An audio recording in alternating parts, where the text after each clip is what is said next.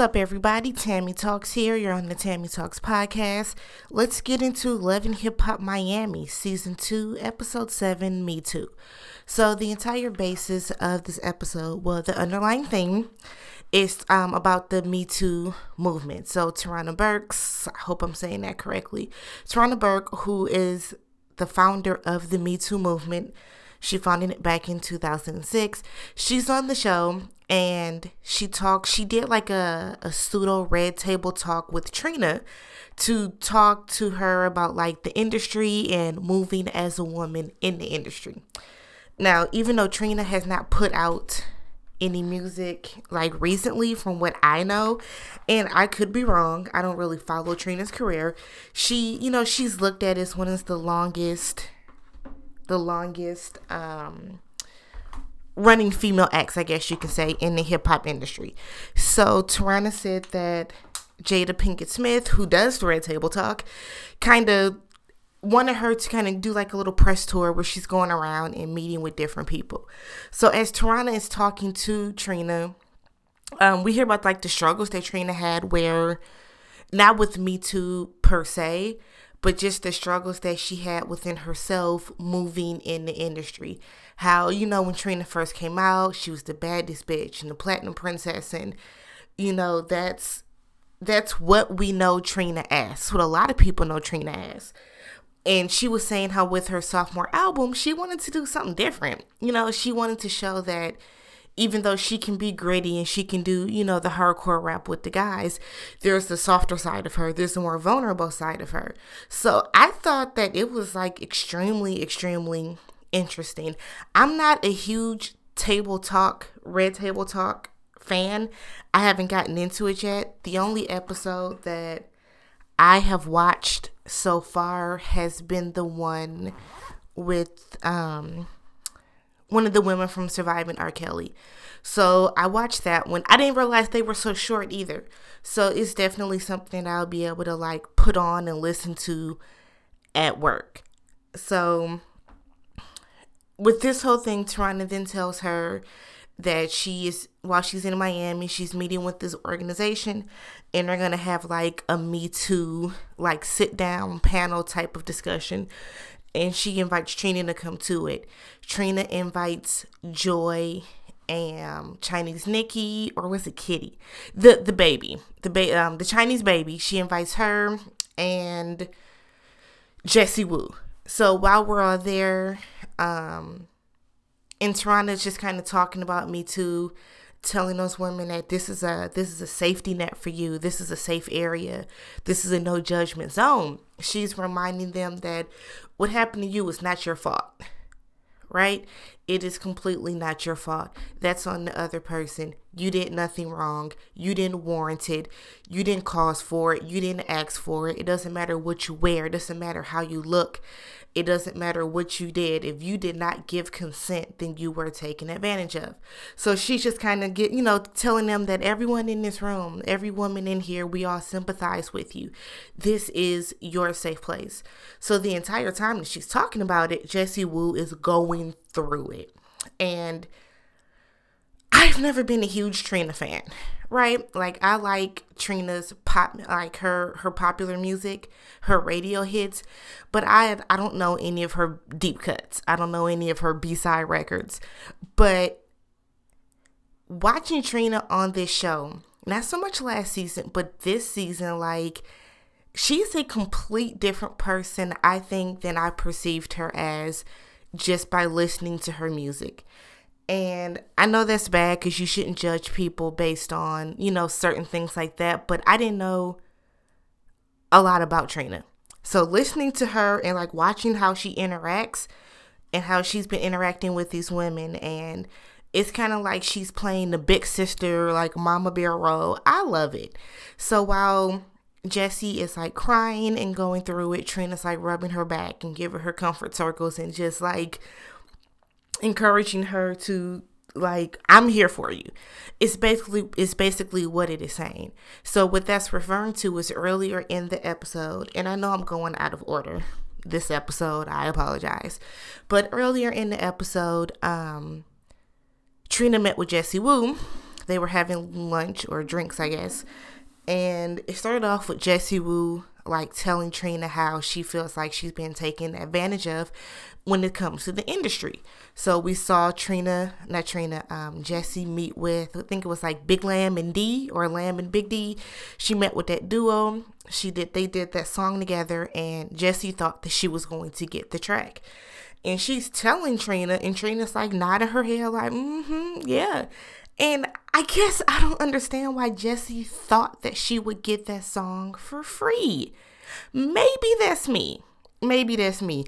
I have friends here in Milwaukee that do music, that are producers. I have friends that live in Atlanta, in Houston, and California that do music. I would never, if I was a rapper or a singer, I would never like contact them to work with them and automatically think that what they're going to give me is free, that I don't have to pay for that product. That is weird to me. I don't understand why she just doesn't, why doesn't she want to sign a deal with him? Because, like, y'all are working together, y'all have chemistry together. Why not sign some type of deal with them where that way, you know, you get rights to the music and everything else along with him. But see, the thing is, Jessie Woo wanted to take that song and shop it around herself. So I don't understand why they thought she was lying. And then she looked like completely flabbergasted and shocked. Shook, if you will, when Trina was like, Yes, that's how the industry works. So, ooh, Jessie, I just. I, I really don't know what she was expecting. But as they're they're talking, Jessie goes through her spiel again on how, you know, she feels like she's been getting taken advantage of in the industry and how if it's not somebody like lying to her or somebody saying that she doesn't have the money or whatever the case. So then I don't know what happened. Maybe I blinked. I don't know. Maybe it's when I got my water. But she starts to say, she starts to tell the story of how she was with some um, a friend of hers and she went to a party to meet up with some to meet up with I guess like a producer to meet up with some guys that were in the industry. When she got to the party, it was all men and them too. And she said she had a bad feeling about it. In her gut, it didn't sit right. Now like that's first first thing. If in your gut something doesn't feel right, don't do it. Don't go through with it. But she did. So she went into the party and she said to her friend left her in that room with a, a, a group of guys. Um, so basically, she was raped, and she said it's by somebody that's in the industry. So her thing is when they were at the Me Too um, event, she was saying how like how hard it is for her to see that person, you know, sticking and moving and they're working with all these big names in the industry and kind of living the life that she wanted to to live. So I mean, it's heartbreaking. Like you never want to see, you don't want to hear, first of all, you don't want to hear any stories about somebody that has been raped or has been sexually assaulted in any capacity whatsoever. Like I like I hate hearing stories like that. I hate reading about stuff like that. But um on top of it, I think the fact that not only did that person take something from her, but they're now out living the life that she thought that she would get, I guess, as a result of it. So I I hope that she gets the closure that she needs. I hope she gets the help that she needs. And then the Chinese, I think it's Kitty. I think it's Kitty. So Chinese Kitty tells a story of how she was out with some friends and they told her to, you know, have some drinks. She said she didn't drink. And she said next thing she know like she took the drink, next thing next thing she knew, she like was off balance and she's dizzy and she's out of it and she just remembers some guy like picking her up and taking her to his room. So she was raped. And then they like threw her out in the street afterwards. Literally threw her out in the street. What? Oh god. Like that's that is that is awful. And she said that no one knew um she never told anyone aside from her mother. She said that her father like found her. It was just a, a terrible, terrible situation. So let's talk about Joy. Who Joy is gonna wear me out this season. On top of her always having just this stank face, this look upon her face, like I don't know if it's a look of just disgust with what's going on around her, or if she like feels that she's just so far above everything else around her and everybody else that's in that vicinity of her is just beneath her but she her strong face has so she is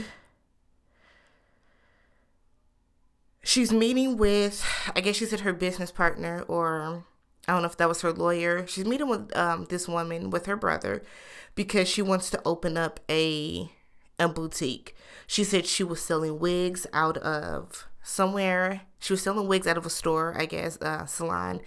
And she said without any warning, they kind of like put her product from from there or put the lead from up under her. So she's talking to talking to this woman, and like we all know that her and Trick are still married. It's not it's not news. Like this is that that's her storyline. Her storyline is her begging Trick Daddy for the money to get the divorce, right? So the woman tells her, you know, everything is based on credit. And your business credit is mixed in with your personal credit, which is tied into Trick's credit. They said he's been filing bankruptcies. He he like owes the IRS money. He got a whole lot of financial troubles going on right now and she tells she tells joy that if you were to move forward with your boutique half of everything you make will go to trick joy gets completely upset by this now i don't know if florida is a community property state but y'all are married so you have to you have to know that y'all credit is like intertwined y'all credit is married i guess i don't understand why people don't get that.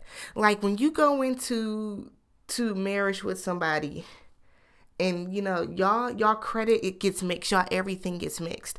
What i didn't understand was joy was so mad that trick gets half girl you was getting half of all his money before. So why are you shocked about that? I i don't know if joy is putting on for the show but she can't be this dumb. She can't. So this entire time y'all been married, y'all have like you've been getting half of everything Trick had. Half of everything. This is just this is common sense here. So of course, if y'all are still married now, he's going to have to, you're going to have to give him half of what you make. So she decides that she has to get this divorce so that she can move on with her life. She does not have the money, she said, on her own to get the divorce. Now, I'm thinking this entire time, her and Trina are blood cousins, like real deal family. Why not just ask Trina for the money? Ask Trina for the money to get the divorce, and then you can pay her back with your VH1 checks.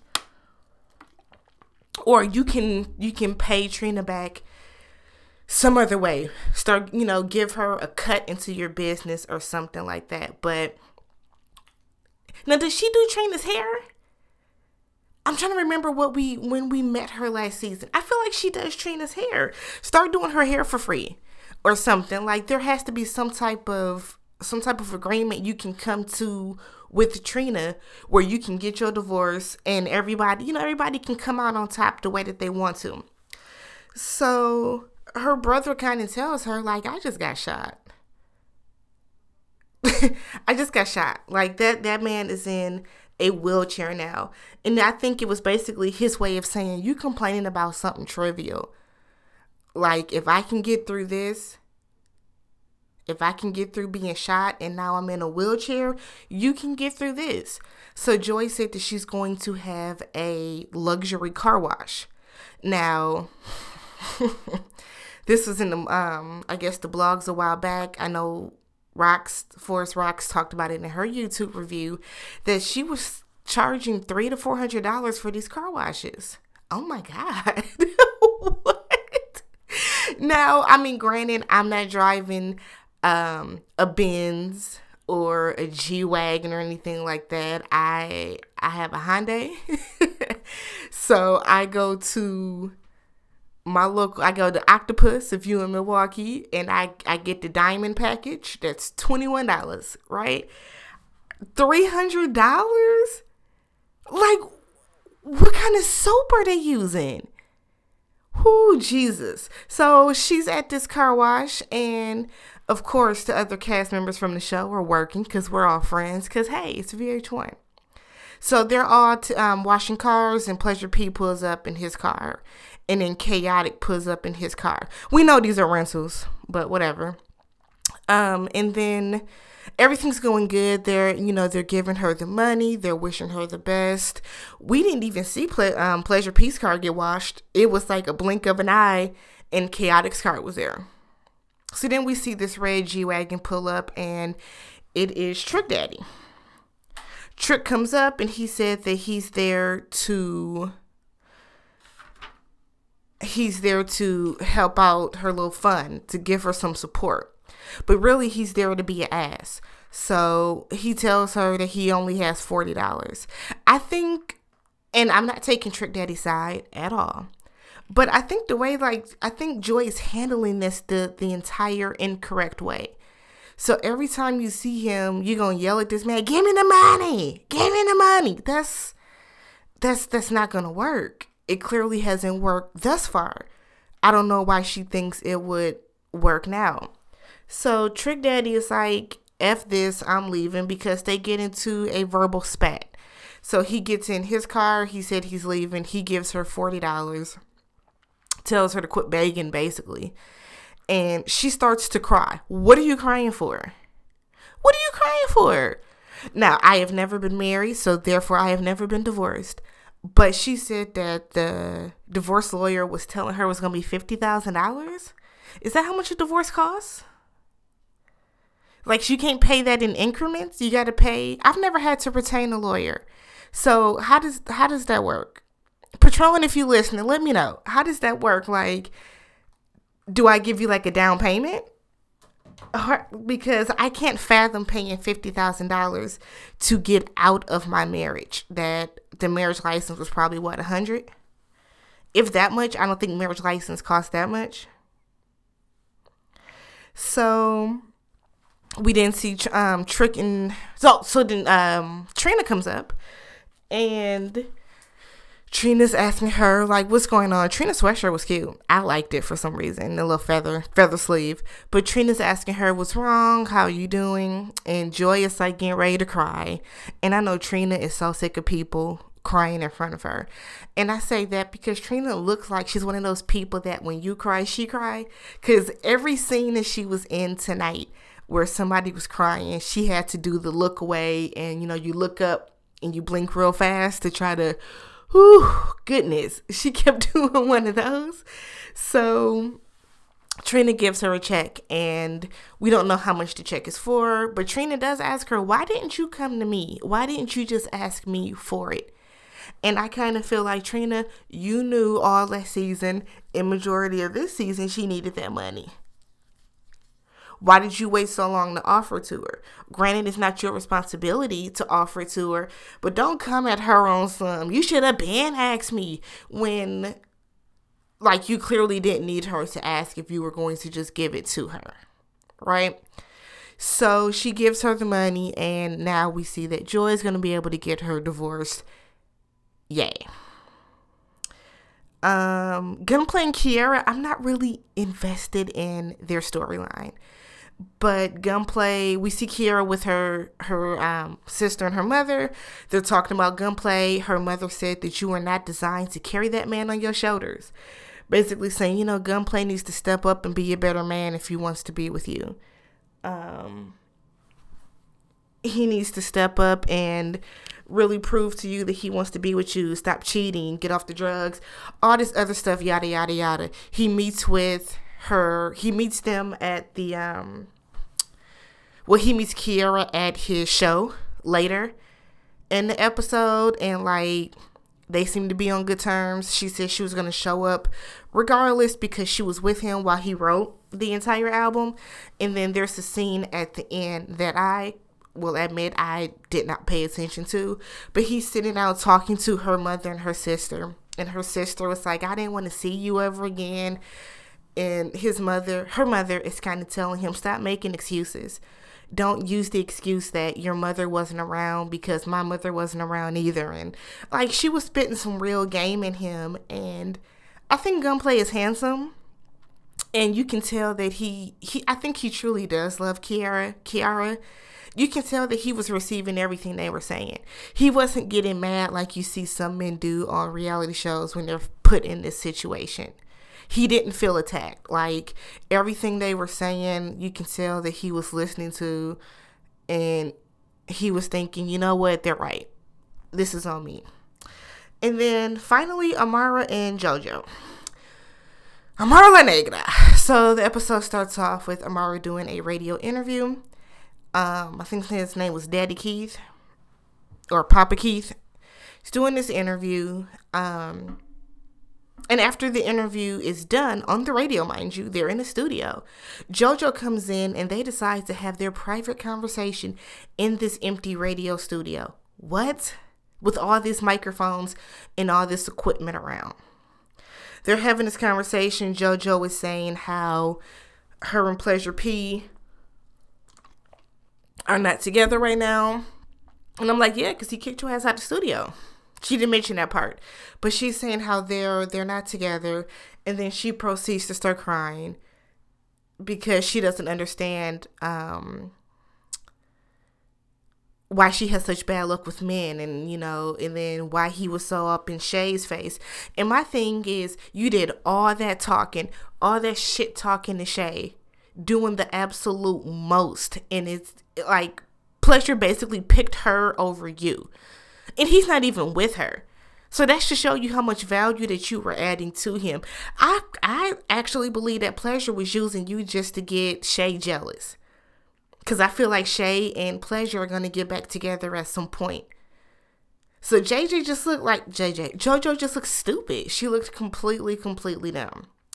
So Amara is like, so let's go to Gunplay's party. His girlfriend's going to be there, and we can talk to her. I can talk to her about these DMs. And I'm looking at Amara like you being messy as fuck right now. I like I've said before numerous times, I don't have the same heart on for Amara that the rest of the public does the way that you all feel about Yandy, I feel about Amara. She seems fake as fuck to me. She she honestly and truly does. Is she talented? Absolutely. But she seems fake to me. She truly does. So she meets she does meet up with um Kiara at the club. She runs into her and she says hi to her and Kiara immediately immediately said fuck you. So I was like, okay, this ain't about to be about to be lit. But the two of them have a, a very mature conversation that didn't result in drinks being um, thrown or anyone being called a bitch or anything like that. So Amara told, like Kiara told her sh- straight up, um, I had this intuition, I had this feeling. I checked his phone, checked his DMs. You were sending him, talking about let's meet inviting him out for places, sending all these smileys. And she was like, you know, I think that's disrespectful. And Amara told her, You know me. You know that I'm a bubbly person. This like that's how I talk. She said, Um, did you ever think that maybe it was for business? I'm an artist, he's an artist, that it was business and not for personal. And Kiara was like, No. and Amara told her, like, I I, I I've never wanted your your boyfriend. I'm not interested in your boyfriend. It's not gonna happen.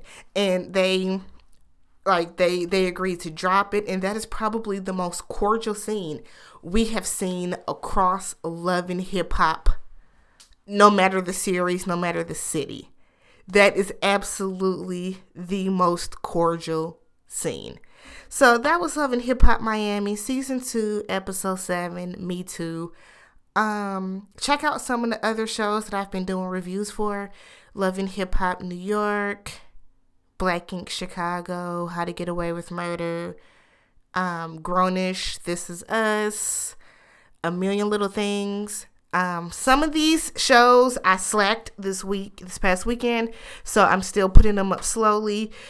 As far as BET shows go, I will be doing Boomerang because it's more of an original series. American Soul, I am still very undecided if I'm going to do an actual review on. Um, I'm also going to do like a recap of the Grammys, and then I have some other like major I don't know call them storylines, but like major stories that I'm gonna do small episodes on for just the Tammy Talk series. So thanks for listening. See y'all next episode.